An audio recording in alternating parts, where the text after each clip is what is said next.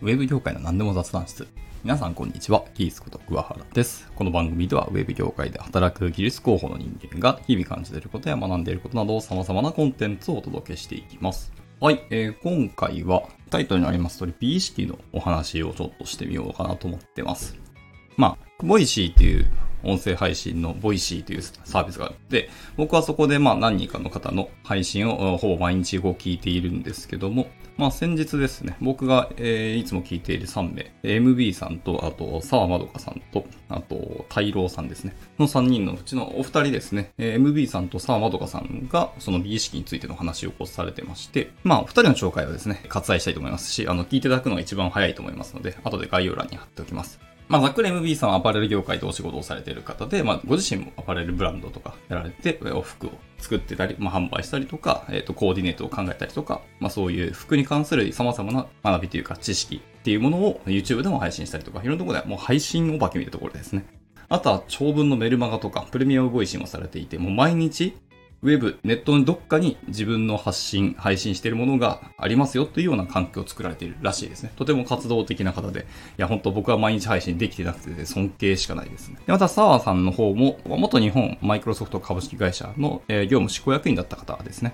まあ、現在ご自身の会社である、えー株式会社演奏ですかね。っていうのを起こされていて、まあ、ご自身で、あの、のんびり仕事をしたいなっていうところでされているってことですね。まあ、主に講演活動だったり、コンサルティングだったり、まあ、各企業の社外取締役とかアドバイザーだったりとか、まあ、オンラインサロンもされてるらしいです。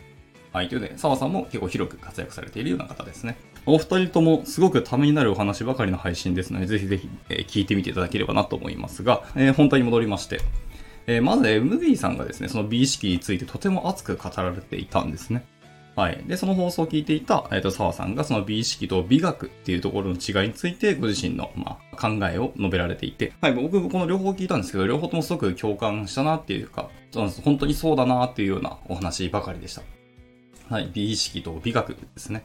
で、まあ僕は感覚としては今日はですね、お話的にはその前者の美意識のお話ですね。えっ、と、MB さんの話に結構近いなというふうに思っていて、えっ、と、MB さんがおっしゃっていた、その美意識に従って生きていると人生とても楽になるよっていうような言葉ですね。ここにとにかく共感をして、もう衝動的にあの喋りたくなったって感じなんですけど、まあ、言葉は違えど、まあ皆さん誰しも何かしら自分自身の美意識とかっていうものに従って生きているというふうに僕は実は思っていて、ただそれを意識できてるか意識できてないかっていうのはまた別の話ではあるんですけど、何かしらの美っていうものを皆さんは持っているというふうに僕は考えてますと。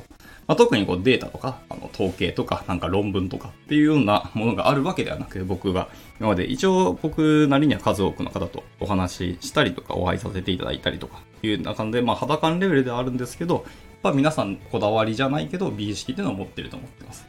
で、そう、別に特にこだわりがないよとか、僕は別にそんなものを意識したこともないですし、なんか別に美について全く興味がないっていうような方もいらっしゃると思います。で、美意識ってやっぱり美という言葉がある通り、まあいわゆる見た目とか外見のところに自分の意識というか感覚、関心があるというような話に聞こえたりはするかもしれないですけど、そうではなくて、例えば、食事マナーとか、えーまあ人との喋り、喋り方であったりとか、外に出た時に自分はどういう振る舞いをするかとかっていうところですね。それ一個一個細かいところで、実はほぼほぼほぼ無意識で、自分の中では、えっ、と、感覚で意識できてないかもしれないですけど、何かしらのこう軸みたいなものがあって、僕はそうしないと、えーいけないというところが、なんかあるはずだと僕がそう思ってるんですね。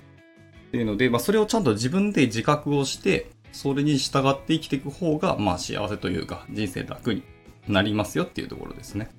まあ、その美意識とか自分っていうものをこう曲げたり、抑えて、他者の軸だったり、基準だったり、求められる中で生きていくっていうのは、もちろん人間っていうのは社会性の生き物ですので、その社会で生きていく中での、まあ、処世術じゃないですけど、そういうものとしては大事ではあるんですけど、とはいえ、そればっかりをやっていくと、やっぱ辛いよねっていうのがあるので、はい、美意識に従って生きるっていうところはすごく大事で、自分にとって何が美意識なのかなっていうところを自覚をしていく。これは本当に大事だって僕もすごく感じてます。MB さんも、澤さんも、ご自身の中で自分のそう美意識っていうのをちゃんと自覚をされていて、こういう風にしたいっていうものがやっぱあって、そういうものが自分、まあ、あの、平たく言うとかっこいいですよね。僕はこうやって生きていくのがかっこいいと思っているっていうような生き方ですね。まあ、そういうものがない人でも、まあ、自分の中の基準とか軸っていうのは絶対あるはずで、その基準を決めてるのが美意識だというふうに僕は思っているっていうのは今日はそういうお話でした。はい。本当にこだわりがない人って、